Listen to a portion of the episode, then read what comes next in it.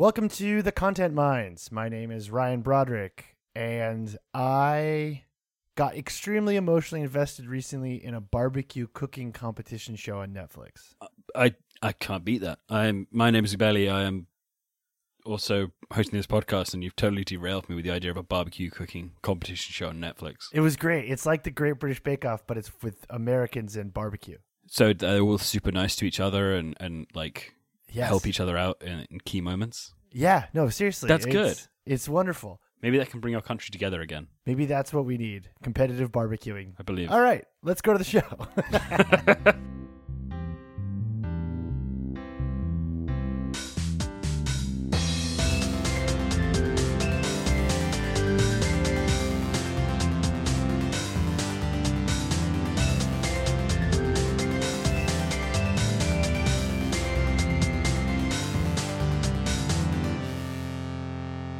Hello, welcome. Um, Luke, how are how are you doing? How's your country? Uh, pretty bad. We're uh, I mean, like you know, it's bad on a scale of relative. We're on about like 0.3 Americas, I think, maybe 0.4 Americas. I mean, Um, I, I I just think about the people who only follow British news by the first part of our show, and so they they just must assume that like your country is just like a constant farce of those like comedic errors happening constantly. I mean, do you want to hear about the most recent one? is it the spreadsheet thing? Yeah. Okay, yeah, explain this to me because I saw this going around. So, so we built a uh, we. I wasn't involved. Completely not involved. I like spreadsheets. I wouldn't have made them this mistake. But the UK uh, needed to track its coronavirus cases somehow. That's a good thing. We should be doing more of it. It makes a lot of sense. However, what we actually did was build a system that was based on the 2003 version of Excel, uh, which meant that uh, basically, it, it, it, what happened was the program on one end kicked out uh, a CSV file, which is fine. That's a reasonable way to store data. It's not great, but it's fine. But in p- putting it, uploading it to our main, you know, national database, uh, it converted. It had to go via the process of being opened with 2003 Excel, which in 2003 Excel, if you don't know, only has 65,000 rows okay, okay, a- and each record of a coronavirus case takes up like eight or nine rows. So basically, every time it was getting to about like 1200, 1300, 1400, it was just cutting off and just not loading those those cases after that. so was was stuff deleted or It just wasn't being uploaded. Oh. And then it took them. Um, this has been going on since I believe the 18th of September. so this, it's been almost almost a month Uh, Yeah, three weeks, three to four weeks. Yeah. Um, of we- them not realizing that like they're just like not logging anything. No, they were logging. en- They were logging some. Like this was why they didn't notice because they were logging enough. The new stuff. They're lo- logging the new stuff. No, no, they, they were logging all. They were every day. They were logging new stuff. They had the old stuff. But if they had more than like fourteen hundred cases a day, then the bottom load were just dropping off. Oh, I see. Well, that's a great way to limit your problem to only fourteen. yeah, it was it was great. Everyone looked at it and was like, "Wow, these measures seem to have really worked. Look at these cases; they're not We're going up steady. anymore. Yeah, We're we're, very very, steady. super steady." And then they went, "Oh yeah, no, we we missed sixteen thousand cases." But it, alongside that, those sixteen thousand cases are also sent to the test and trace to be contacted and told to isolate, and then also told to make people around them isolate, which did not happen because we did not know they existed. Oh, wow. I could see that being a very big problem. I mean, I hope you guys figure it out because like we've got the coronavirus down. We're fine now. You've nailed it. It definitely isn't acting like the alien from the movie Alien and storming around the White House infecting everybody. That's definitely not what's happening right now. My favorite one because I had a bunch of like tweet notifications set up for obviously if the president died.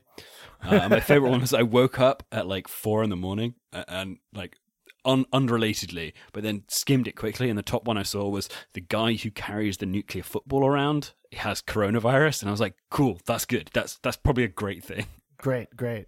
I mean, it's interesting because I feel like last time we spoke, the debate had just happened, and I I wasn't super pumped about everything.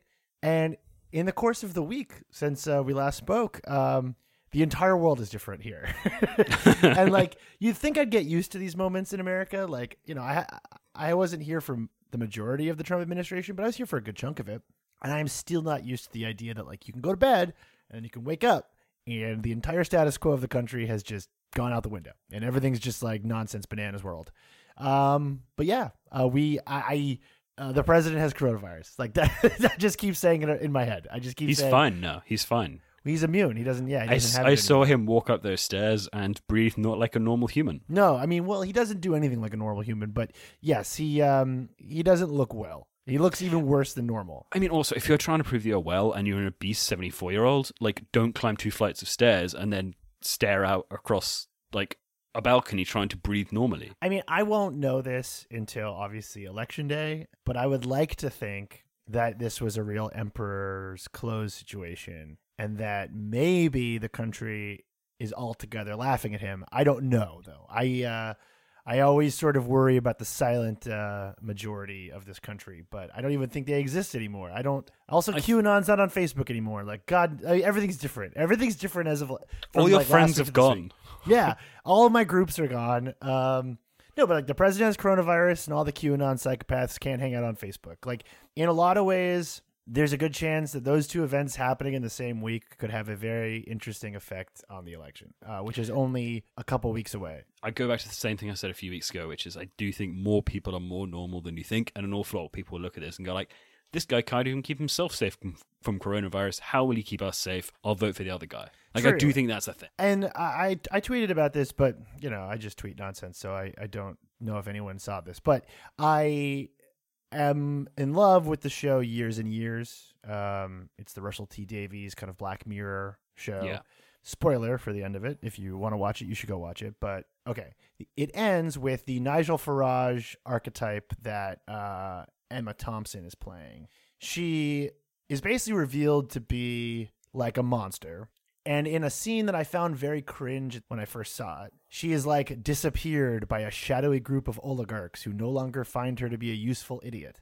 And I don't find it as cringy anymore watching like Fox News slowly turn on Trump, uh, particularly Fox Business. In fact, they were running like multiple segments today about how his tweets have just like, you know, destroyed the markets. I mean, we're so we're recording this on Wednesday. Wednesday, my my evening, your afternoon, and yeah, the last thirty six hours have been deranged, like properly off. I sort of think like everyone's kind of packing it up. I think I sort of I, I don't want to jinx it, but it to me it feels like everyone's kind of even the people who are like Trump is good for me are like Trump is too much of like in a mafia situation he would be taken out back because he's no longer like useful. I mean, if you're Mitch McConnell, uh, you spent four years, you filled the judiciary with Republicans, you've got six seats on the Supreme Court. This is probably the moment at which you bail. Like, what are you going to get from the next four years that you haven't already got? Yeah. I just and also like I mean, you know, Biden doesn't really he Yeah, doesn't offer Biden that much not- of a difference. Biden is not going to remake the country in a new way that ensures that your way of Yeah. life is never going to happen again. He'll be lucky if he, you know, remembers where he is by the end of that that four year period. Yeah. so it's fine. Like, just let him have it for four years. You've locked it in for a generation. You'll be back in four years. You, you're all right. So yeah, I just I don't see what any advantage anyone has for No. Trump anymore. I, I I will not in a recorded way say that it's in the bag, but I I am feeling more optimistic than I was. Let's put it that way. Uh, There's an awful lot of events that can happen, but if it happened tomorrow, I'd be super confident in Biden winning. Yeah, yeah, maybe, maybe, Hey, I've published that. That's on the internet under my byline. So maybe. Yeah, okay, maybe.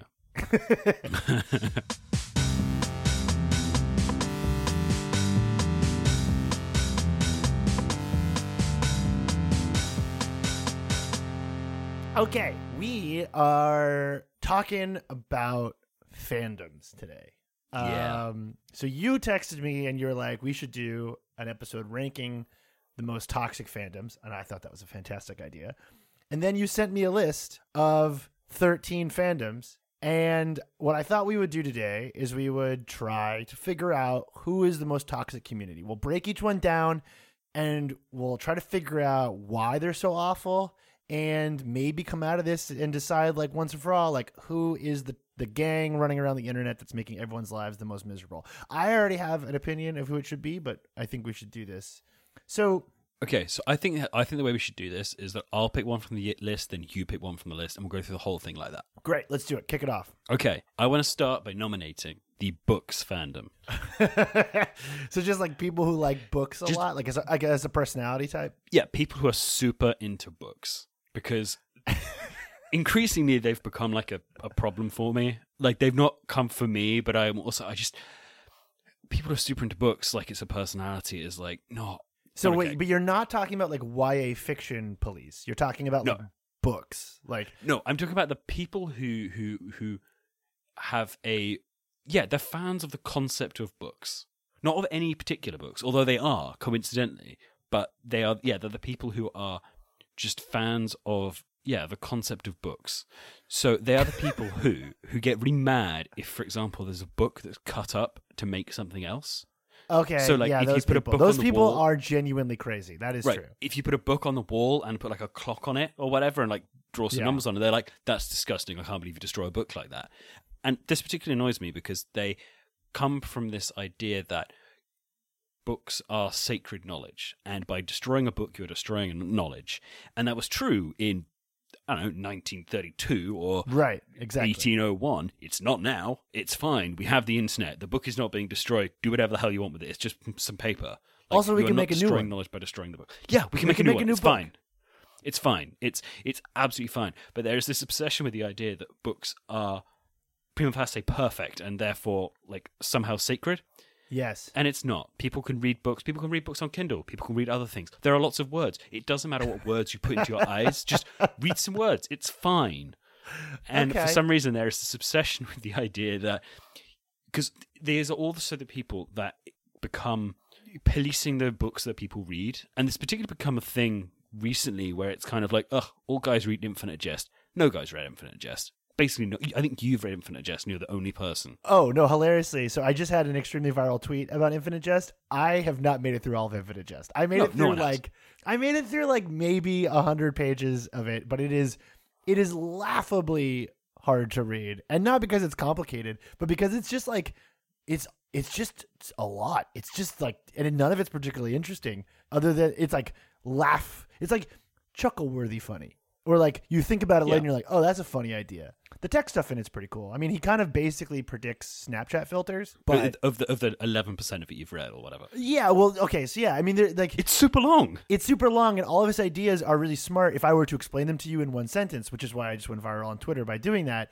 but it's not particularly funny or interesting when he does it, because like there's this whole passage where people have to wear hyper realistic latex masks of their own face to answer video calls, and, and it's like, oh, that's just a Snapchat filter. Like we invented that Yeah. now, but like the book is just maybe I'll read it one day. I just I don't want I don't. It's like it's like eighteen books every chapter, and it's like, oh, you've come up with like eighteen really cool ideas that I would read a book about. Please stop adding them to each other Right, in the same exactly. sentence. I can't deal with this. Yeah, and it's fine. And like, but the idea that you know liking Infinite Jest makes you bad. Or, or, and then it becomes this thing, and it actually goes the other way as well. Like, and I've been guilty of this. Like the idea that people really like a certain book, and you're like, oh, I can't believe you like that book. And it's like, it's just a book. Who gives a shit? Like you're reading a book. I, I have very, I have very Yeah. specific tastes in that I read trashy sci-fi and political biographies, and that's essentially it. Uh, and those are two things on kind of diametrically opposed po- poles of quality, but that's fine. They're just words. Put any words that you can read that you enjoy, read them. but there's the pe- the people who are into books who like are mad that you destroy books are always into like literary fiction is like a big thing. Yes. Yeah, and it's like it's fine if you want to be into literary fiction, fine, but you can read plenty of other things, and it's also fine. And the books people, I I don't like the books people. You don't like the books people. I don't like the books people. That that was that felt like very cathartic for you to do. It did. Well, okay, I agree with you. I don't like them either. Um, I don't think they're the worst though. Um, so I mean, I wouldn't say they're the worst. I just think they're bad. I yeah, I agree. I'm going to from your list of thirteen. I'm going to nominate the Taylor Swift fans, but I am going to include. I think there's a non K-pop pop fan that's like Lana Del Rey, Taylor Swift, Nicki Minaj. This is a a fandom kind of umbrella that I want to nominate now because I've been on the receiving end of these people very often, and they are very scary. And There's a they lot come, of them. There's a lot of them, and they all have different sock puppet accounts, and they do like curses in Latin, as we've talked about on the show before, and they try to cancel you with, by finding dumb stuff you've posted on the internet before. I mean, and they they're really mean. They're really mean, and the one the thing about like Taylor Swift or Lana Del Rey or Nicki Minaj fans, like Swifties or or Barb's or whatever, they'll call you ugly. They'll just straight up say you're ugly. Yeah. And like other fandoms don't do that. Like you don't have like the all right being like you're ugly. But these kids will literally start making fun of the way you look. They'll tell you you need to get plastic surgery. and they're And good plus, at it. they're really good at being They're really good at finding like the one thing and being like and honing right in, and you going like, oh, oh, that that really hurt. Yeah. And they they all hang out off of Twitter, like either in DM groups or message boards, and they coordinate there. And I find that very dangerous because we can't figure out what they're gonna do. We we can't tell what they're planning until it starts to happen. They're also they're also like super fast, which is what the thing They're that always so gets me. Like once they start going, like you're like it, it's one of the things where they are very much the ones. If you pick up your phone and you suddenly see like eight quote tweets, and you're like, uh, this is this is gone. It's already too late. Yeah, because your tweet got dropped somewhere and you don't know where Yeah. it's gotten dropped to. And now they're just gonna come for you. They're quoting And- other tweets. They're coming for other things. They're sending you screenshots of your own tweets. I'm like, I don't even know why you're mad at this, but No. And they they don't really have any sense of morality other than defending the the pop singer that they care about. Ariana Grande stands the same way. They all just sort of think like whatever helps that person is like their sense that's their moral moral compass. But see, they do have a sense of morality. Like that's the thing. But no, no, that's not true. They don't have a sense of morality, but they understand that you do. So they try and use it against you, and they're like, "Hey, this is really offensive." You're like, "Is it? I don't know. Was it? I don't know what I was. I don't even know what this tweet's referring to." Exactly. Um, a couple of years ago, I took down a uh, an account. I me and my uh, my former co-host of a different podcast, Katie Notopoulos, we took down an account called Uma Compton, and Uma Compton was this really really messy fake pop star. And whoever was behind it was using photographs of like a random Russian woman they found on VK and we sort of exposed them and we, we went through the whole thing and i had on pretty good authority that it was being run by a very big like influencer in the lana del rey fandom Yeah, and when they got deactivated and stuff after we wrote about them that was the most vi- that is still to this day the most violent and insane social media meltdown i've ever been a part of it was like the gates of hell had been opened and they were screaming at me about Lana Del Rey. And I have no idea what it is about Lana Del Rey that activates that kind of thing in people. But like I would say of all of the pop music stands, Lana Del Rey stands are my least favorite. I find them deeply frightening. I Still, would- I, I look would- traumatized. I would argue for the sheer scale of them, Taylor Swift stands are worse. Like the volume of Taylor Swift stands is like we had a we had a political reporter who who tweeted something that was essentially um, Taylor Swift has an album out. I would prefer this album to be number one, and the folklore album been number one for like two weeks or something, and just he just got destroyed. Like he had like three thousand quote tweets of people just yelling at him about how he was a bad person and all this stuff. And he eventually had to delete the tweets. And he, like, you know, as a political reporter in the UK, he's constantly yelled at by Brexiteers and Corbynistas Yeah. and Cybernats and all of our insane, like, political people. And yeah, no, this was the one that got him. And he was like, I can't handle this. This is a real, this is awful. Wow. Yeah, I think that's true. And Taylor Swift stands are the ones that are usually the most obsessed with the charts. They're super. Well, they're all obsessed with the charts. Like, I don't understand it. It's, it's a very, I don't know, it's such a weird scoreboard thing of just being like, It- it- The it's like only- fantasy football. yeah, I, I guess, yeah. Yeah. All right. Who, who do you have next? What do we got? All right, all right. I am gonna next. I'm gonna go with. Uh, I I think there is a good argument that these are actually worse, but Elon Musk fans. Okay, so I'll, I'll be honest. Yeah, I think these guys are the worst. I think th- they're the they're the ones that make me the most depressed. Like if I had to scale fandoms by my depression, right. It's not. It's not the. It's not the volume or the anger. It's No. the. Yeah. like the like Elon Musk fans are like the people that would ask to be buried alive with their pharaoh. Like these people are completely demented and they're obsessed with this guy. You know, I think we've probably talked about this on the show before, but like Elon Musk isn't a founder of anything. He has never invented anything. He is not a particularly bright guy. He just said a bunch of like edgy 19 year old shit about being in a simulation and it went viral. I know everyone thinks he's a genius. And like you see those guys like thanking him on Twitter for like being laid off by him. And it's Oh, like, God. Jesus, man. That is exactly it. Like his stands have a uniquely different relationship, where the rest of them are either trying to be like in the group with them or like defend them. Like there's a lot of like I don't want to say white knighting because that's not what it is. Because the No, it is. It's like it's like they it's like it's like Elon Musk is gonna fuck you. the Elon Musk thing is different in that they are they are like want to prove their civility to him. Oh, that's true too. Yeah. Like they are the only ones who desperately want to be under him. Like they want him to rule them in a way that is is just stamping on their faces with a Tesla or running over their faces with a Tesla every day Yeah. until the end of time. He's like the ultimate gentleman and they want to like impress him. It's Yeah. so weird. And like there's nothing like there's nothing about him that should inspire any confidence in anybody. He like l- just like takes acid with Azealia Banks and Grimes in a mansion and tweets like random nonsense. He's like What, what's also really annoying about him is like he is, does more or less what I I would do if I was famous, and I'd be like, yeah, I'm going to try and build a rocket to Mars. Like I have billions of dollars. I'm going to try and build a rocket to Mars. That seems fun. It's so easy to be a cool, fun guy when you do that, and instead he is just this petty, vindictive nightmare of a person because he's also the only one who like is on the same side as his stance. Yes, that's true. He is. I think in a lot of these cases where we're talking about a fandom army around like one person, typically the one person doesn't sink to the level of the fans. Like even Donald Trump doesn't do this the level of shit that his like fans do.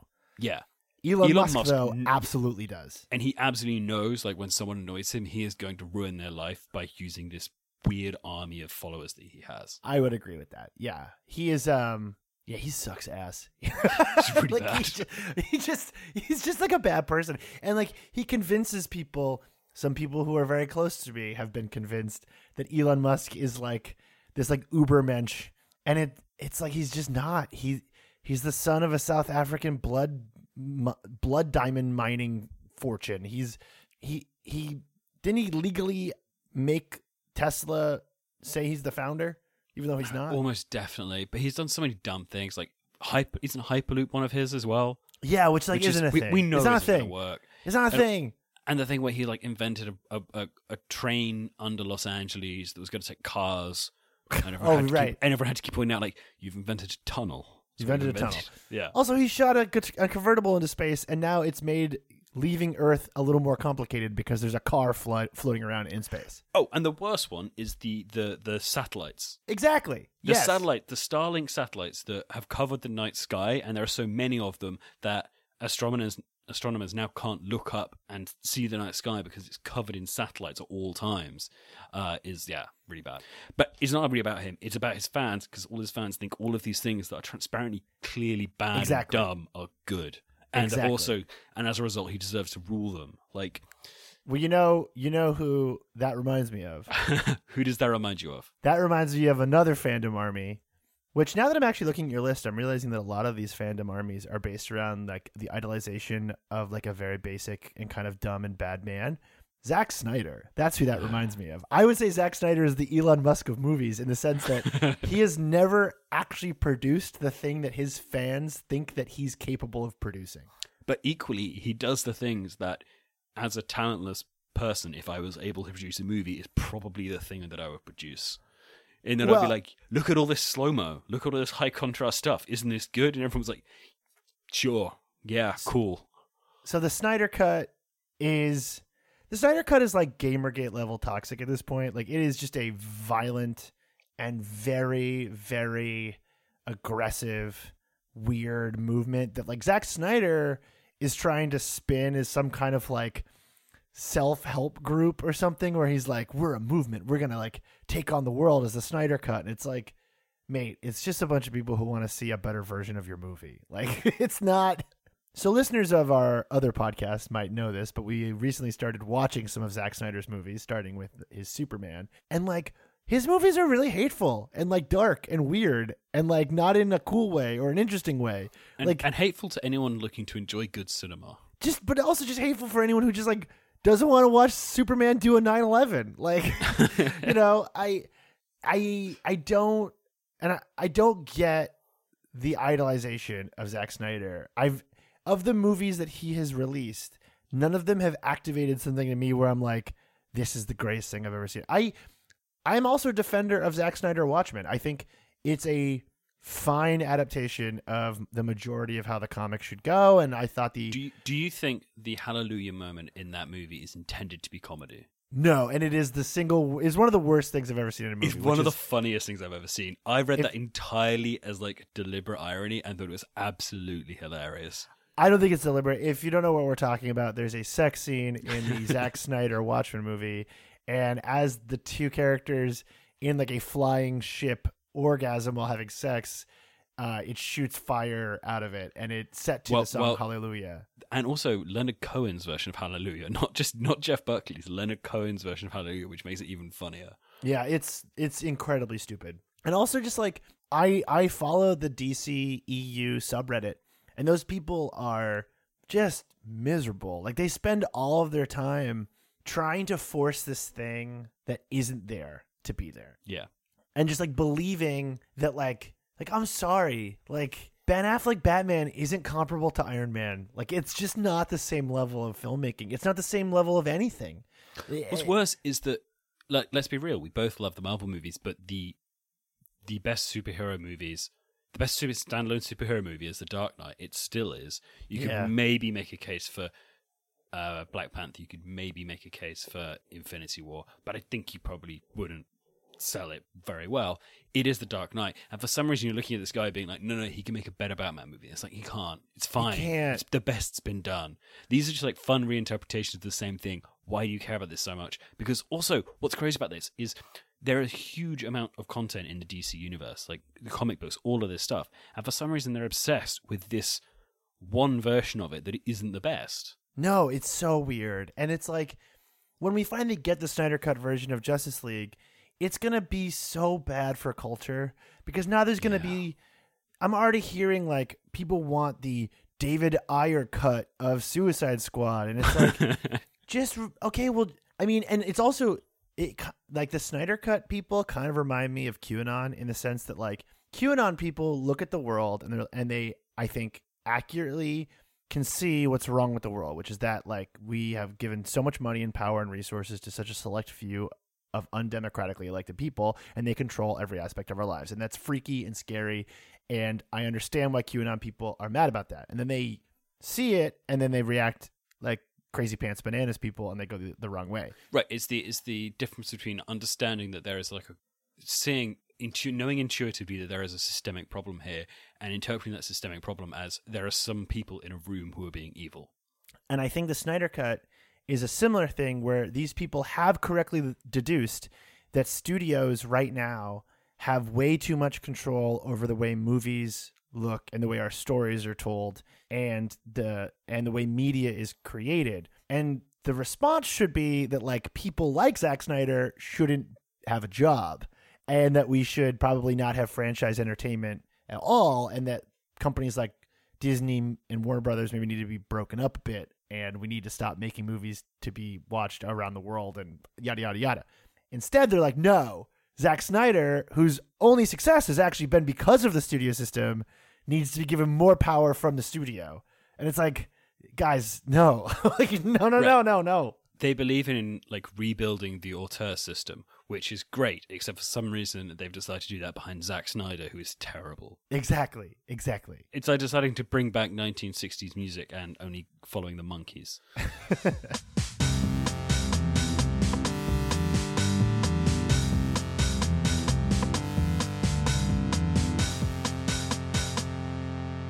All right, I think I think we should follow this with the the its natural successor, which is the bad Star Wars fans. However, this is a little more complicated because I'm no longer sure who the bad Star Wars fans are. I just know that they're bad. Okay, I can help with this. There is like a community of men predominantly on the internet who hang out in places like Reddit and make videos on YouTube. And they all hate the same shit about Star Wars and they all love the same shit about Star Wars. And they're a little politically murkier, I think. And I think there is a tendency to say that like they're all just gamer gators and like just like Yeah. just write them all off. I don't think that's true. I do think they're all sexist and they're all like misogynistic creeps and they're all kind of hateful and they're way too old to be giving a shit about Star Wars. But I think a lot of the problems of like writing and talking about bad Star Wars fans is to try to line them up with the rest of the culture war. And I don't think that's true because you have bad Star Wars fans who are the men and all the let's call them like the um like the the uh, the salt uh, saltier than Crait people. So they're all the people on the subreddit of saltier than Crait who believe that the new sequels are bad because Rey is a Mary Sue and yada yada yada. But then you have I would say the much more dangerous and way more unhinged people who are Reylos, who are the people who believe that Rey and Kylo Ren should be a romantic pairing. Yeah. And they're downright frightening, and I think they're closer to like the Lana Del Rey or the Taylor Swift people. Right. So what we're actually getting at here is there are two kind of types, but I think there are a few other types in here as well, which is essentially the people, the Star Wars people who, because Star Wars has been around as an entertainment franchise for so long, I Right. really I can't think of a a film series that's been around for longer. Like that's basically it, isn't it? Like James Bond maybe, but no one loves Bond. James Bond, yeah. yeah. But it is the idea that they have so much ownership of it because like they've been known about it for so long and thinking about it for so long. It means that anything new that comes out completely like resets the last 40 years of their lives where they've thought about this thing. Also, I think we are experiencing a lot of the problems we're experiencing right now because from like 1995 to like 2005, liking Star Wars was considered a personality type by American pop culture. So you got like Mallrats and all the Kevin Smith movies. You you had endless, endless like Family Guy stuff. Like there was just like this 10 10 year period where all of these Gen Xers came of age and were like, I like Star Wars and know everything about Star Wars, and that's the only thing that matters about me. and all these men are now in their 50s and having like complete psychotic breakdowns because it turns out um, don't anchor your entire life and personality around a thing you don't own or control. Sorry. Yeah, and exactly, and, and now what they've done is they've had the, they've got this issue where more movies have come out, and it is resetting their own their personalities. Right, because like suddenly the thing that they've only thought about and only talked about and only prided themselves on for the majority of their adult lives doesn't look the way it used to. And that's I I hate to take the side of a corporation here cuz like, you know, Disney should be illegal, but fuck man, like that's not Disney's fault. Like they own Star Wars. You don't own Star Wars. Like I don't want to tell you. But it's also, I think, specifically interesting is that it's always the same people that they they come after. It's Kathleen Kennedy. It is um, John Boyega. It is Daisy Ridley. It is Yes. Kelly Marie Tran. yes. Um, I will, I, like, I will say, Rian Johnson got like a bit of it, but, but not enough. Not enough. nowhere- Not nearly enough. well, no, because he was great, but uh, go check out our other podcast, post post credit scene, to hear us fight about this more. But I, But is it, yeah, it, they I also agree. go after the same people, and and you can argue that's part of like an inevitability of where we are as a society. But it is also these pe- people who are hold women and people of color and women of color as responsible for destroying the thing that they, for some reason, base their personality around for forty years for reasons that are not clear to anyone. I think it's pretty clear. I think it's pretty clear why they're doing that. Um, Yeah, okay, it is. yeah, and like removing removing the stuff from Star Wars that makes horrible men like Star Wars would mean Star Wars no longer looks like Star Wars. Like, you know, literally like one of the most famous stories about Carrie Fisher working on the set of Star Wars was that George Lucas told her there's no underwear in space. Like Yeah. to like these movies means you sort of have to be aware of some problematic stuff about them. And that doesn't mean that you can't. I mean, I'm not a end all be all like one problematic thing ruins a piece of media, but those men are attracted to that. Like Slave Leia, you can't you can't get Yep. rid of that. Like that you know, there is no sexy equivalent for Luke. It's just the way it is. And so You You've know- clearly never seen him pulling himself out of the mud swamp. I uh, well, yeah. So yeah, these guys are attracted to that stuff, and like they're getting older, and as they're getting older, they're getting like more and more weird and violent, and also like we know for a fact that like people like Steve Bannon literally like reached out to these men and tried to recruit them into his culture war, using people like Milo Yiannopoulos to go into places like Reddit and like stir shit up. Like that all happened, and so these guys are just like they've they. It's like they've been put a, put a blindfold on, spun them around in a circle, and then Steve Bannon just like let them run off into a direction and then was like, I don't need you anymore. and now we just have to deal with them every time there's a new Star Wars thing out, and it's so annoying because like it didn't have to be like this. Literally, the movie focuses on the Rebel Alliance. You can't be a fascist and, and root for the Rebel Alliance. Like what the hell, man? Like the Empire is dressed like Nazis. Like it's, it's so obvious that you're wrong here, and yet these weird old men just like won't let it go. like Jesus. yeah, Uh, they have a unique character, I think, in in this discussion because like it's not that they're particularly annoying. Like I don't live in fear of them finding my tweet and going like, "Oh man, okay, that's the next forty hours of my life." It's more just like every time I see them, I'm just like, ugh. Yes, I mean I know that they have been like violent to like friends of mine who are people of color and Yeah. and, and women. They are violent though on a scale that's like I think a lot lower than other people on this list, which is why I want to take this over to another group of fans.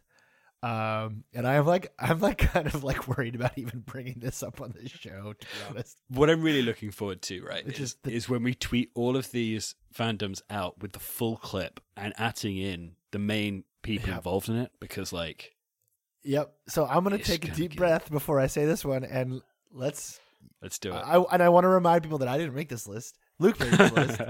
Uh, so let's talk about Chapo Trap House. Because I will say I was literally retweeted by one of them yesterday.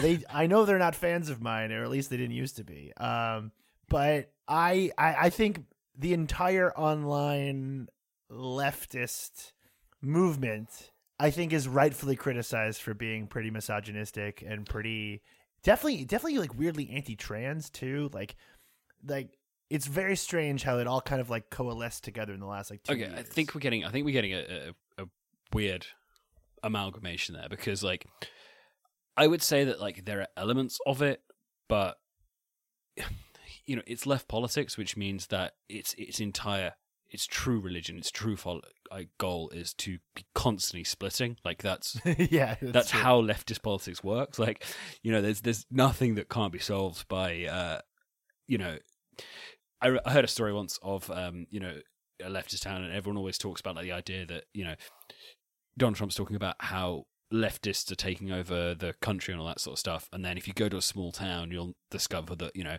The only two leftist groups there have been in a fight for a decade because Right. they couldn't agree on how to arrange the, their books in their library and it's it's it's, it's insane stuff like that. It's it's very Judean people's front, but so it, it depends on what we're talking about here. Are we talking about Chapo Trap House, which is what I put down, or are we talking about leftists in general, which includes Bernie Bros, Corbynistas? I think we should expand it to let's call it the dirtbag left. Okay, Which Dirtbag I left, think that's good. I think that term is becoming less useful over time because, as you said, leftists love to uh, split off like mitochondria cells Yeah, uh, or whatever. Is that true? No, I don't know enough about cells to make the that joke. mitochondria is the powerhouse of the cell. It's the powerhouse of the cell. Yeah, that's all I know. Okay, well, you you guys understand what I'm trying to say there. Anyways, so, but I think I think there is this sort of moment, and the, and it, and it rears its head every once in a while, and and politically, like for the most part, I'm completely on the same page with all of them. I just think Yeah. that the way they sort of operate online is too similar to other kinds of like extremist or radicalized groups that makes me kind of uncomfortable about like hitching my wagon to them. Um, and in particular, there's this sort of scene where, okay, okay, so I think the dirtbag left is a very big uh, engine for the main character of the day Twitter effect, where like a random person does something really stupid or says something really dumb. Like yesterday, when like a random woman made a TikTok about men who like Infinite Jest, which was then shared on a Twitter by like a couple like fairly well known leftist accounts, who then all started dunking on it, and then it created like its own con- uh, content cycle. And I imagine that's because like a lot of those people hang out in places like the Chapo Discord, where all the stuff from Twitter is being dropped in there, and it's like generating a discussion. So like you'll click on a, a tweet, and all of a sudden you'll see like the same five people all commenting like mean shit, like "eat my whole ass" underneath it or something. And right. it's, this is, I think, a huge problem with it, and this is, I think, why it's so bad because it is not so much that any one person what they're saying is bad, and it is, and it's actually almost not that they're operating as a force trying to achieve something like a Taylor Swift, like yes, uh, exactly. pylon is going to be in order to defend the honor of Taylor Swift or defend the honor of Elon Musk or whoever it is. What they're trying to achieve is basically almost a um it's their own self-aggrandization. Like what they are trying to do is look good to their friends by who can say the meanest shit, who can say the darkest thing, who can say the the roughest thing. And it's like they, they might be all fine, they're all okay jokes, but it becomes this thing of just being like, whoa, I don't really think you understand what you're doing here.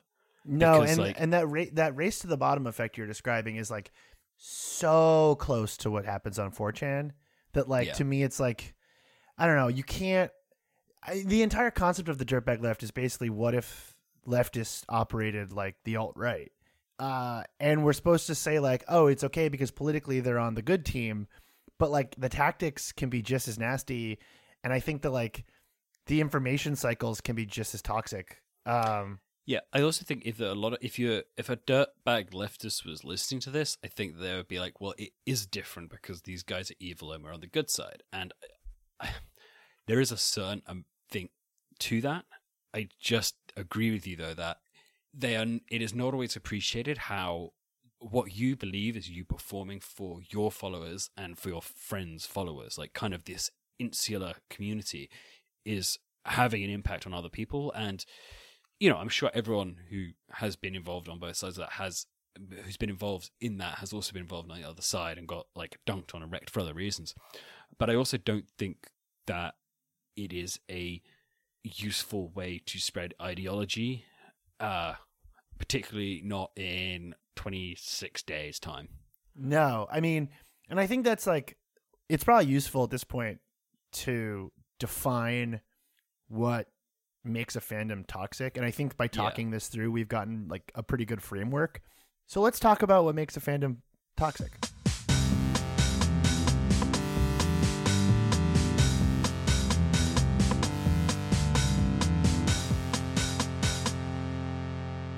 I think you're totally right that the insularness and the sort of race to the bottom culture. I think I think insularity and a race to the bottom joke culture or content culture are the two biggest signs that you're in a pretty toxic community because that's where you have the biggest risk of radicalizing each other because you there's no one to come in and tell you that you're being insane and there's an incentive structure to be more insane than everyone else. So it's like that's when you start getting really nasty shit happening, I think.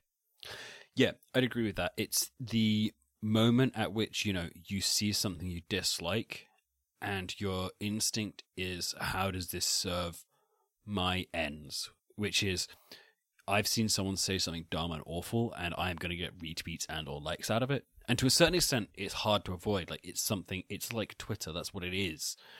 Uh, and it's it's worth pointing out that many people involved in this, you know, will also be involved in union organizing and get out the vote operations and all this sort of stuff. So like a bunch of people are also doing the good things like offline, right? Which I think is an important like context. But it's also the case that you know if you use it to kind of blow off steam, I think that there is a damage that can be done by yeah essentially going like oh I can jump on this and I figured out a way to get more retweets than the last person who dunked on this person, and I'm just going to keep going. I think that's totally right. Everyone does it, and then a bunch of people get a load of retweets off it, and it's like everyone's like, "This is great," and the person at the center of it is like, you know, sometimes you know they're a a, a true alt writer or Ben Shapiro or whatever who's like, "Okay, I'm gonna, I'd enjoy this. This is what I'm here for."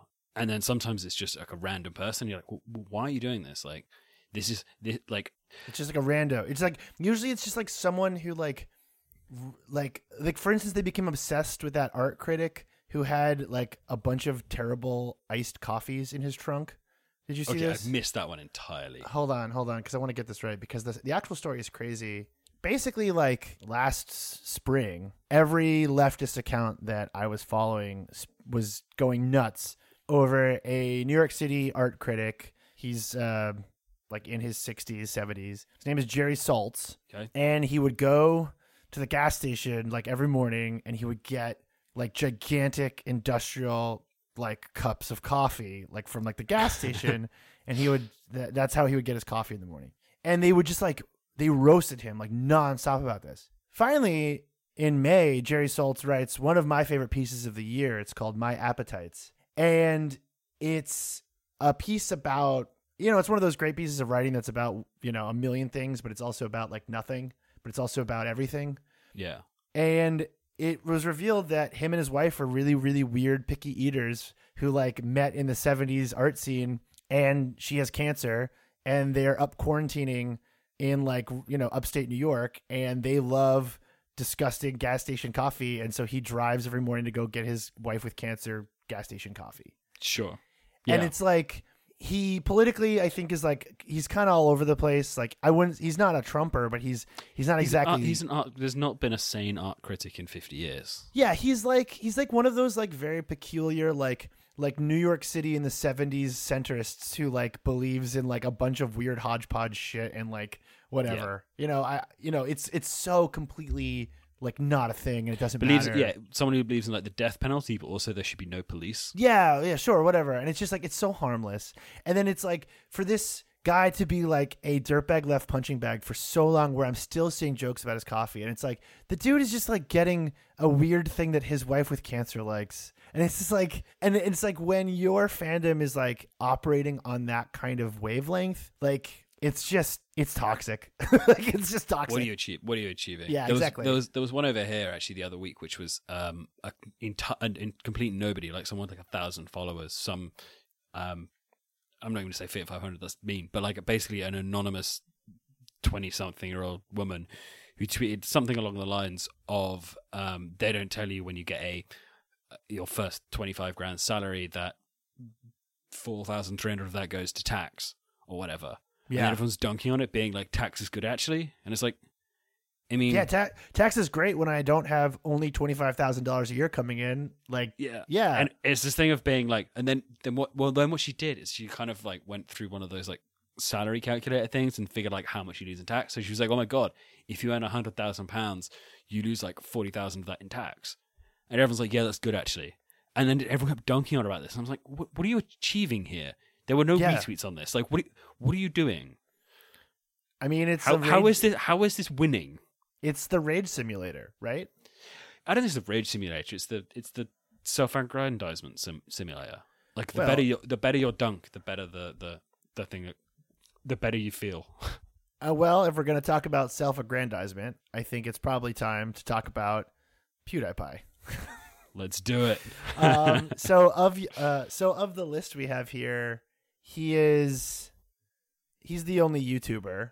Um, Yep. and I think that's fair because like everything bad about all YouTube fans, I think, is encapsulated by PewDiePie fans. yeah, he's the he has the worst fandom. Well, it, they're they're they're definitely complicated because like okay, I want to say right out the bat that like I don't agree with the sort of large push by the n- people outside the YouTube community to paint him as a white nationalist. I think he is just as racist as every average Swedish man, which is to say, very. I have no problems believing that a random Swedish guy thinks dressing up like Nazis and making Holocaust jokes is totally fine. Particularly not a random Swedish guy who's been very deeply integrated in the internet for a decade. That's not to say it's good. I just don't think he's like this like countercultural mastermind that like you know what the Wall Street Journal, whoever it was, made made him out to be years and years ago. Which I think set a lot of shit back in terms of like how we cover fandoms on the internet. It did actually. It, it did. He was on. Uh, I'm gonna say it was a New York Times podcast. I think it was the uh, maybe the Rabbit Hole one. I think it might be the Rabbit Hole one, where where they they had interviewed him for a while, kind of like I, I went quite deep with him, uh, and he was clearly like, yeah, he made a dumb joke. Wished he hadn't made the joke, but you know it had already been uploaded at that point, and he has what uh, 108 million subscribers or something. Something like that. Yeah. Yeah, his fans his fans are also complicated because I would say 80% of them are under the age of 16. that sounds right. um like PewDiePie is the guy you like in like the first 3 years of high school and by the time you're graduating high school you're probably not telling people you're still watching him and by the time you're like in sophomore year of college you're probably not watching him at all. Um Yeah, if I had to guess. I like I imagine he is to kids right now the way like my anime consumption has been, which is that like I stopped for a while and I maybe people will go back and watch like classic PewDiePie clips in their like late tw- 20s, but I don't think the majority of the people who really like him are old, old enough to Right. have any political or social capital. Yeah, like I feel like when he first came on the scene, probably the youngest you could have been. Sorry, no, no, sorry, the oldest you could have been, and be like, "This is interesting." Would probably be 14, 15.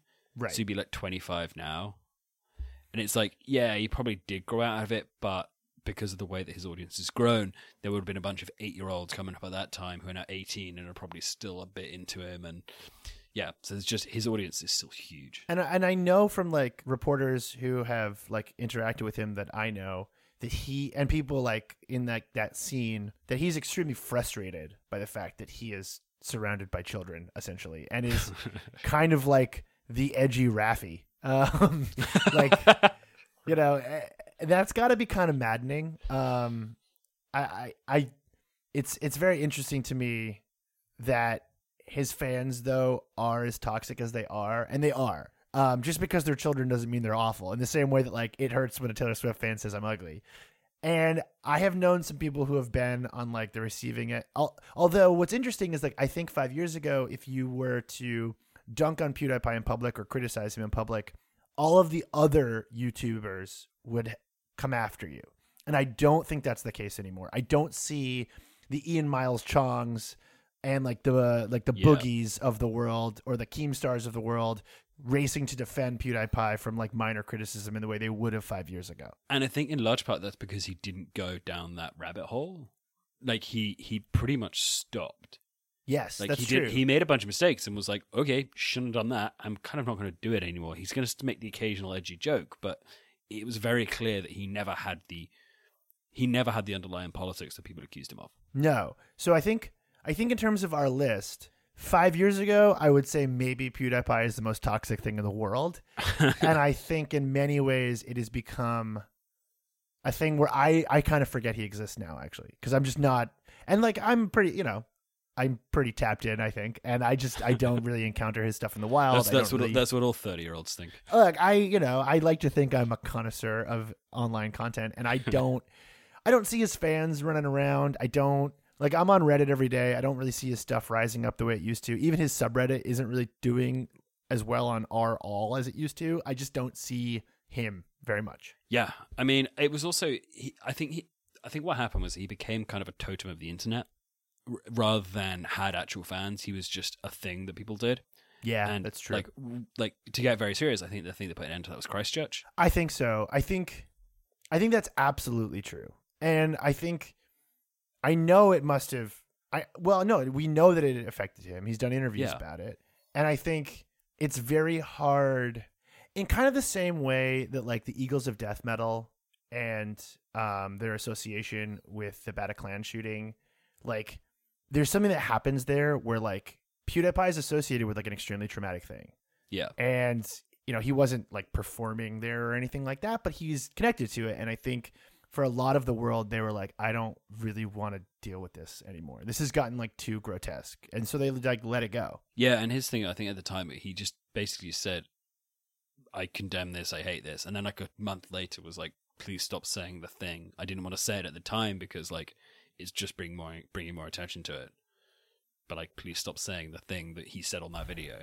right and yeah but yeah i think yeah broadly his fans were a, they're a weird little community that uh, for a while were very toxic. And i think his doubling down on the idea that he was going to be slightly less like that because i think he saw the way he was going and yeah and didn't have the underlying views that supported that meant that yeah his fans are, are, are i don't think as bad now. No no I, I wouldn't i wouldn't say so. All right i'm going to pick the opposite of pewdiepie. I'm going to go with the genuine dyed in the wool maga people. Not the qanons just the god emperor trump the maga people like we're ta- are we talking like 4chan N- level Not the, not the QAnon people, I think. Just like the are you talking like christ warrior yeah, Like- cr- the Christ warrior people. christ yeah. warriors okay Yeah, I I find them fascinating. They're hateful chuds and they're just awful people. But I find them fascinating because they're so enthusiastic about promoting Trump and yet have no real understanding of how the internet works in any way. It's well, they, they both don't, and they do because they are intuitively very good at it. yeah, it's kind of like Oh, it's kind of like in Infinity War when those disgusting mutants come out of the spaceships and they're running into the Wakandan energy shield and it's right, like and killing getting them. themselves like stripped apart. Yeah. but they keep going and they keep going until they finally break through the thing. That's what it's like being on the receiving end of of like a MAGA storm. Yeah, and then they get like furious with each other, and they and they get like burrowing down these nests where they're just yelling at each other. And you're like, I don't know why I'm still tagged into this because you guys have clearly got your own thing going on.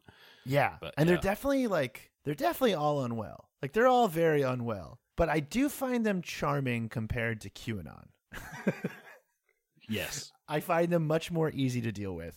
I mean, obviously, like everyone that supports Trump is like a toxic lunatic on the internet, and like I'm Yep. very comfortable saying that that there's really no nuance there. Like I have yet to meet a Trump supporter who doesn't have like a very specific kind of rage that they're constantly acting out on the internet, which I find very interesting for someone who is so excited about the way the country's going.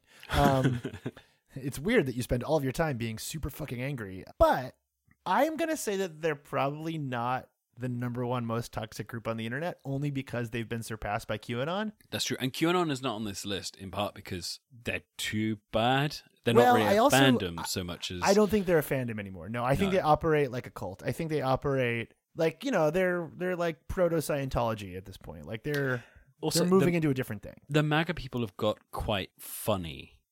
You know, like in 2016 they were less funny because they were I think felt like it was more vitriolic and dangerous, and now an awful lot of them I think have got bored. But you still see a couple of them. So when the president was doing his hermetically sealed car ride past his fans, which is one of those things which, yeah, again, I saw in the, immediately in the morning as I woke up, and I was like, I, I can't believe that happened. That seems r- unreal. Yeah, Um, one of the like, I think it was the CNN cameras or the CB, CBC CBS cameras caught uh, someone yelling like, "That is my president! I will die for him! I will lay down my life for my Yes. president!" yes, And that's just like, I'm sorry, that's incredibly funny. He is he is like in a hermetically sealed box, infecting like three other people in the car with him for no reason, none. and you're like, "No, I would die for him. It's like, why? That's the thing. Because also think- he he is the only person in this list, as much as I dislike anyone else, who would say, "Okay, yeah, yeah, go for it. And I think like there does say something about the current political landscape where those people don't feel as serious and frightening as they used to, which I'm hoping is a sign uh, Yeah. of other things, but I don't know. Um, what I do find interesting about your list, though, is that you have Joe Rogan on here, and I think his thing we are not at the top yet. I think I think the Joe Rogan thing is going to keep getting more and more complicated. I think the the Joe Rogan thing is weird because it's so big, and the reason why he's on here is that his fans aren't particularly obsessive. No, they're not because they're not going to dogpile you. They're really No. not going to come after you. It doesn't mean they're not toxic. They're quietly toxic, which is almost more frightening. Exactly, it is a much larger but much more subtly toxic. And who- they, they they all sort of have a similar thing to like Alex Jones fans where they think that they're in on their own joke, but they're not in on their own joke. yeah, They're like, "Oh, Joe, you're so crazy." But it's like, is he to you? Do you think he's that crazy? Like, or do you think do you agree with him, you know? but you you also see this stuff like sort of bleed out from there, and you're like, wait, why is everyone? Because I'm sorry, I don't have time to listen to these like five hour podcasts that he produces seven times a week, whatever insane numbers he like the sheer volume of content he produces. But every now and again, you'll notice like a bunch of weird ideas seep out, and you track them back, and it's always Joe Rogan. Like I- he's suddenly seeding into a bunch of different people because his audience is so big and subtle and not not particularly angry, and it's very dangerous in a different way. Yes. He I know a lot of men in their like early to mid 20s from Massachusetts who Joe Rogan is their main source of information and if it's not Reddit content about Joe Rogan is. That sounds right. Yeah. And that is a very spooky thing to be talking to people and realize that like everyone around you their only thing shaping their world is Joe Rogan. yeah, just this one guy who is like I don't think he's evil or unpleasant or anything. Like he's just he's just a meathead. Yeah. Well, he's just like a dumb, yeah, he's like a dumb idiot. But he's, you know, he's got a fairly popular podcast. It's not as popular as our podcast, but it's No, definitely it's definitely up there. And so But and he's also like he's yeah, I- I say he's not evil. Like there's that amazing clip of him uh talking to who's the actual uh, Dave Rubin about Yeah. building the house. as he's like slowly explains explains to him how you can't rely on the market to regulate house building because it takes 20 years for the problem to happen. it's like Genius. Yeah, What a genius amazing. guy. Exactly. But yeah, he's a meathead, but he's also a meathead who's like, dad worked construction. He's like, no, actually, you can't let people build things how they want because it doesn't work like that. Right. But yeah, he's yeah, he's not bad. And I, but yeah, I do think there is a thing where he can just go like, hey, so uh, here's a super dangerous idea. Is it true? And see Right. it out to such a huge number of people without any control. like he did recently with the wildfires thing, where he was saying that like anti-fascists were lighting fires in the north in the northwest, and it's like, yeah. And then he's like, and then he like tweets like, oh, turns out it was wrong. it's like, okay, well, none of your fans use Twitter. Like the damage has already been done, Yeah. and like I don't, I don't really totally subscribe to the idea that people are so naive and stupid that like every single thing in the media makes them crazy and they believe it. But I do think he contributes to a a a, a, a pretty bad sort of downward flow of bullshit. And I mean, I've never subscribed to the idea that you know it's it's uh, people that are susceptible. I think a very small number of people are susceptible at the right times. So if like ninety nine point nine percent of your audience are totally unsusceptible and go like, "That's a dumb thing to say," every one in a thousand is like, "Hmm, this is interesting." And it's like when we finally activate our listeners after months and months of conditioning, and then we all take to the both streets. one one of the two of them will definitely come with us. yeah, both of you reach under your chair. There's a knife there waiting for you. Yeah, exactly. But if you, he's audience of like 10 million or whatever, which means if one in a thousand does it, suddenly that's like a thousand people, and yeah, you got a problem. Exactly, exactly. So we're rounding the corner here. We've only got a couple left, and then we're gonna have to make our decision about who are the most toxic group of people on the internet. So, what, what do you who, who do you want to tackle next? Who who do you want to tackle next? I think we've just come through a long politics bit, and I think we need to finish the last politics one. Okay, yeah. So let's talk about Pod Save America. Okay, so when you say Pod Save America, I think in the same way that Chapo Trap House, we a weird amount of competing podcasts in this list. I'm Yeah, yeah, picking- I'm picking up a theme with you. Um, so in the same way that I think Chapo kind of represents the dirtbag left, I think we should expand uh, taxonomically the podca- Pod Save America people into hashtag resistance. Yes, that is exactly what I mean. It's hashtag resistance uh, because it weirdly has a very, very similar character to the Chapo Trap House people, in that while the Chapo Trap House people are trying to impress each other by being as mean and as acerbic and vitriolic as possible, the Pod Save America people are trying to impress each other by being as righteous and as correct and bringing the best facts as possible, but still Yeah. also only talking to each other. So I want to say like I'm a big fan of Crooked. I got friends over there. They have really good shows there. I like them. I I'm also not a political podcast listener. Uh, most of my podcast diet is like my brother, my brother and me, and Earwolf stuff. But I do have lots of thoughts on the hashtag resistance Twitter, which I Yeah. think is completely demented. And I think all those people need serious psychological help in the same way that I feel about QAnon people. I just think that ha- hashtag resistance people think they're in an episode of The West Wing. And like, I've been thinking about this idea that Twitter causes like a like a detachment from reality or like a depersonalization where you start to think that like reality is something that you watch and that's why you see all those like you see all those resistance comedians kind of being like, well, the final season of America is really shaking up. And it's like, hey, idiot, like a lot of people are going to die. Like, this isn't like a TV show. This is real. Like, what are you doing?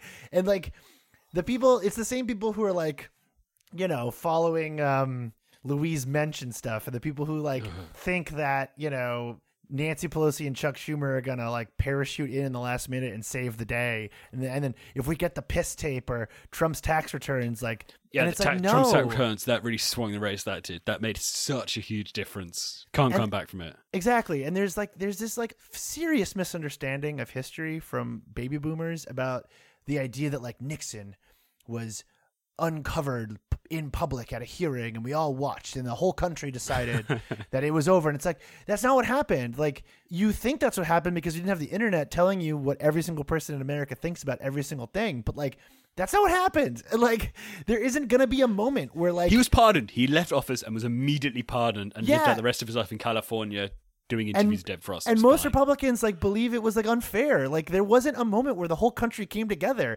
Same with 9/11. There wasn't a there wasn't a moment where we all decided that we were going to like be a better country. Half the country went and did hate crimes. Like like th th those moments don't happen in reality. And I think these resistance people who are predominantly Democrats, but I think they're also centrists as well.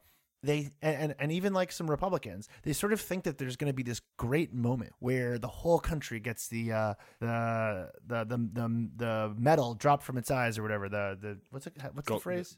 The goggles, No, not goggles. scales, scales. the scales fall from their eyes, and everyone goes like, "Oh my god, he's a fraud!" And then the resistance people can be like, "See, I told you. See, not very presidential, sir." And it's like, no, man, like it's just it's just life, and it's gonna take a while, and it's gonna be a long time, and it's boring, and like you got to do work, and it's not a simulation, and it's not a TV show. You have to like participate, and like I think resistance people are work. awful. I hate them. I feel the same way. I, I, oh man, because like just go do work, like. Get off Twitter and do some work. like, come on. Yeah, exactly. It, it, it's very much not that they have like. I mean, they do have bad opinions, but that's not the point. Very, they have very bad opinions. Yeah, it's very much that it's the it's the sanctimony. I think, where it's like, oh no, we are we must be correct here. This is this is it. We are we are standing up for something, and you're not standing up for anything. You're tweeting. It's fine. Tweeting's Right. fun. It's dumb. It's And, not like, anything. resistance people they're they're not particularly mean, really. Like, like they're fairly harmless, I suppose, in terms of like harassment stuff. But God, are they tiresome and like so cringe? tiresome. They're just tiresome. They're as tiresome to me as Rick and Morty fans. Although I will say, Rick and Morty fans, I feel like for being included on this list, I'd like to I'd like to blow it up a little bit into a Okay. bigger into a bigger thing.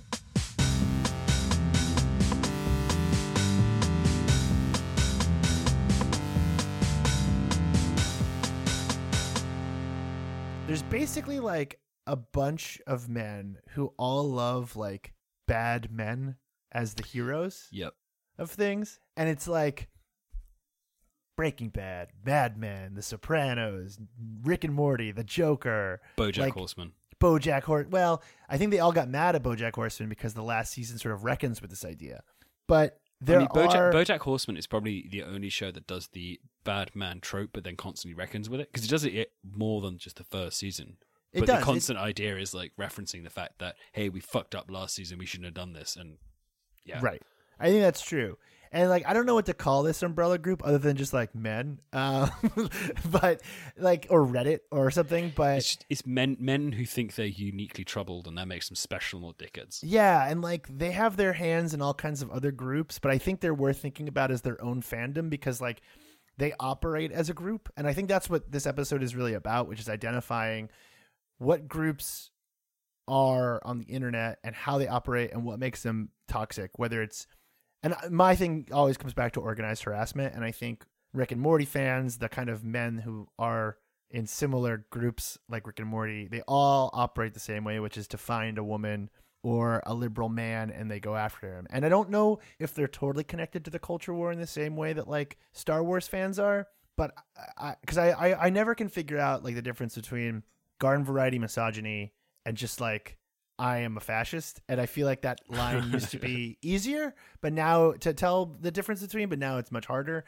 And also, you could argue maybe it's like It's easier ends. to jump over as well. yeah, and it's like different ends of maybe the same process. Like you start as a misogynist and become a fascist. But um yeah, I think Rick and Morty is like the best example of this, where you had the McDonald's thing, and they're also just like super violent online, and they're really good at acting wounded. You know, like oh, I'm Yeah. so you know this is my outlet, you know, kind of thing. Yeah, they. uh I mean, the McDonald's thing was very much their high watermark because that was an astonishing video of the, the the guy in the McDonald's who tore his shirt off and ran around screaming "I'm Pickle Rick," and then Left. yeah. and that was yeah that was a weird moment um but yeah this is again with, with all of these we're coming with like these categories of men rather than these specific groups but this is definitely one of those categories where it's the idea that the thing that they love is good and smart and better than anything that you love and it's like i mean it's fine i don't know it's good it's whatever it's not infinite it's no infinite jest like No. Well, I mean, you could argue that like the two things. Well, the two things I love most in the world. The three things I love most in the world is putting on my Joker face paint, dre- dressing up like Rick from Rick and Morty, and relaxing with uh, Infinite Jest. That's that's my favorite activity. You know what? Really, the Rick and Morty fans should have been Joker fans. I tried to get people to come with me to the Joker stairs and dress up like Rick and Morty because I thought that'd be kind of fun. You know, I think I think I literally did a bit about this way way back on the show with Hussein during our first episodes. Entirely possible. It sounds like something I would say. Um, But yeah, it's it's it is the same group. It is it is Joker fans, it is Rick and Morty fans. It is the idea that the thing that you they like is smart and funny and interesting, and you don't just don't get it. yes, And it's I it's, agree. It's toxic again in a different way, in that it's like deliberately exclusionary, which I think is a, a weird way to act. Well, it's like it's like the men who believe that they're unpopular because of the thing they like, and Whereas in fact, it's just their terrible personality. it's just they're awful. Yeah, just that Yeah. they suck. Um, all right, we got we got two left, and then we're gonna have to make our decision. Um, so I mean, this wasn't exhaustive, but I think you did pick the thirteen like worst. I think I don't. I'm I'm trying to rack my brain to see if we've forgotten any other group. And there are obviously other fandoms, but we're trying to talk about the worst one. And I think we've we've Yeah. come very very close to whittling this down. So the last two are BTS fans and Barstool Sports. Do you want to take your cultural homeboys and explain why Barstool Sports is bad? I have a lot of thoughts about Barstool Sports, and I've talked a lot Are you- about. Are you into Barstool Sports and you've been living in Massachusetts again for a while? I have I have not become a Barstool Sports fan. Um, although I was at a party, socially distanced, of course, where people were showing Dave Portnoy's sex tape on their phone and passing it around. Um, alleged sex tape. I'm sorry. So Barstool Sports to me is bad in the same way Joe Rogan is bad. In the same way Rick and Morty is bad. It's like it's it's it's shit for men and like stuff that men like is bad. like yes, tip, tip I would say agreed. If, if, if something is only or predominantly liked by men, it's probably bad. I think Barstool Sports though has also contributed to a culture among young people that I sort of want to call like the elite daily culture or like or like bridge and tunnel slime people. Do you know what bridge and tunnel is? Have you heard that term? yeah, no, I used to use it a lot because it was extremely accurate. Because obviously, I was in New York for a little bit and people used to use it, and then I came back and I was like, oh, I get this because I moved back to Camden, which had a lot of people who came in from like Essex and yes. like just outside for like a night out. Yes. And like when I lived in Camden, Camden between on Sunday through Wednesday, maybe Thursday, is great. It's a really fun night. Like everyone's great and friendly, and then Friday and Saturday it's awful. right. And so you have to basically go out of Camden to go somewhere that's like anywhere interesting, and then come back the rest of the week. Same with It's Bridge and Tunnel, yeah. same with parts of New York. I mean, actually, up until the pandemic, I think Williamsburg had kind of become that. Um, sense. so there's this kind of person that really likes Barstool Sports, and that Barstool Sports kind of like makes content for, and it's it's a person who doesn't really care about stuff and like isn't really like It's called, it's called being a nihilist. I wouldn't even say it's a nihilist because it's like the people who like Barstool Sports. It's so hard to explain this. It's like to call it frat culture isn't correct because it's Yeah. not really that. It's like beyond that now because it can be very hateful and like sometimes you can fall down like like a Barstool Sports thread and it's like really vicious. And they they they've also like grown big enough now where they have like a cadre of like very pretty women who are really mean on Twitter to like cover their asses for being sexist and hateful. And so like it's just a very weird like aggressively millennial Gen Z Fyre festival bridge and tunnel like elite daily like like internet chum periphery of people like Yep. you know what I'm talking about? No, it, it's it is really hard to explain because it is the same vibe as you know. It's it's it's not that dissimilar to like Lad Bible It's it's it's it's basically American Lad Bible, yeah. because there was there was a period of time when people used to submit things to Lad Bible, and you would see like a load of screenshots of text messages, and one of them would be like, "We'll have this on Lad Bible tomorrow." Right. like and it was a thing and people submitted stuff and it feels a little bit like that but i think that the lad bible evolved because lad bible you know yeah actually you know who lad bible was lad bible was the chive Oh boy, the chive. back in the day God. Yeah. Anyway but lad bible kind of evolved but ca- You can't of see that- this, but I'm wearing my cheap. Uh, I'm wearing my keep chive and carry on shirt right now. Keep calm and chive on. I think it would have been. I have no idea. I'm not. Yeah. I'm, I'm not. I'm not a 45 year old man.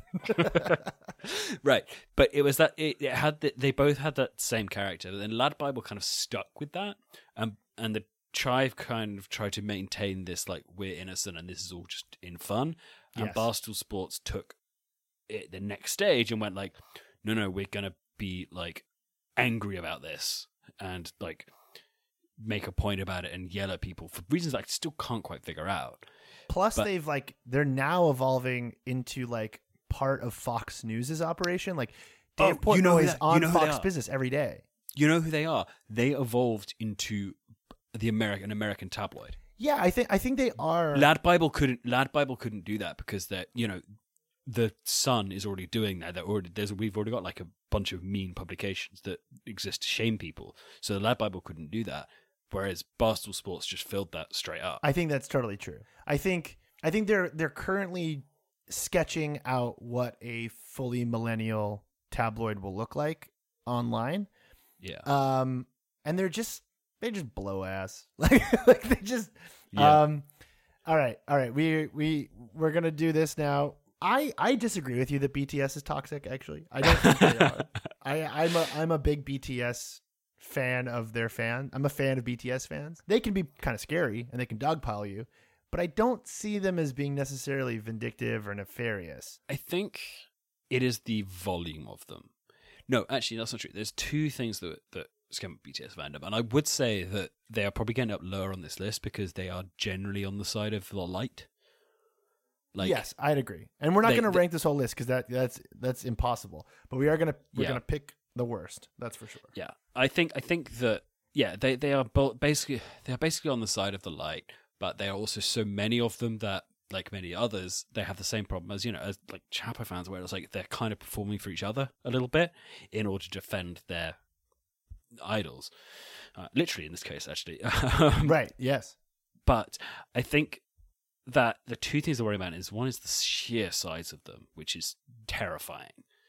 Like if you don't know they exist, you wouldn't, you'd never notice. Like why would you? But then suddenly, you know, you can say the wrong thing about BTS, and you are destroyed by tens of thousands, if not millions of people, and it's That's Yeah. true. it's They're like, the everyone- zombies from World War Z. Like they they can climb. You know. Yeah, exactly. It's it's very. uh I'm trying to think of a good metaphor. Maybe it's it's like the yeah, it's like the the Jaws thing where they say we think we need a bigger boat because the shark is just bigger than you think, Yeah. and it's like oh they're just another fandom, and they're not. They are so much bigger, and that scale is terrifying. they don't seem to be aging out of it in the same way that I feel like a lot of Yeah. other like boy band or like pop stands are. Like you don't really see. I I know, and we've interviewed uh one uh verified Lady Gaga stan who is like a professional person and also loves Lady Gaga, and Yeah. that's that's totally fine and great. But you do have like some fairly professional, normal people who are wild and out full ass about BTS on Twitter like all Yeah. day. Yeah, and yeah, and it's it's uh, it's yeah, it's a weird vibe. It's a weird vibe. It's a weird vibe for sure.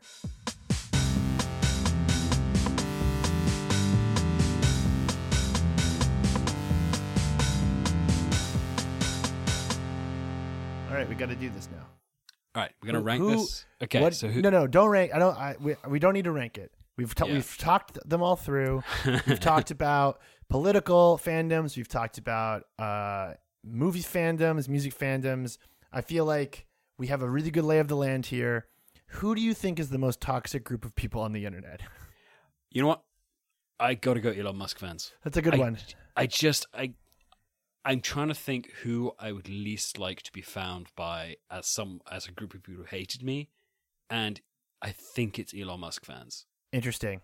So in the framework I I'm going to be using for my pick is harassment campaigns, insularity, misinformation. Put it all together. I'm thinking it's Star Wars fans. Really? Okay. I, and I think I think it's because Star Wars fans as a group hate each other as well. And so it's really there's no safe space within the entire community. There's no it's it's like being in complete free fall because you can theoretically piss off both sides of the Star Wars fandom. And that's very dangerous. And they're really aggressive. I and they believe garbage nonsense. And yeah, I'm gonna go with I'm gonna go with Star Wars. Really? Okay. Yeah. I'm surprised by that. I am surprised. I am that you went too. I actually I think over the course of this episode I sort of like have reevaluated what I think about internet fandoms and like internet communities and I've decided that like the Star Wars people are the most frightening and insane and I don't want anything to do with them.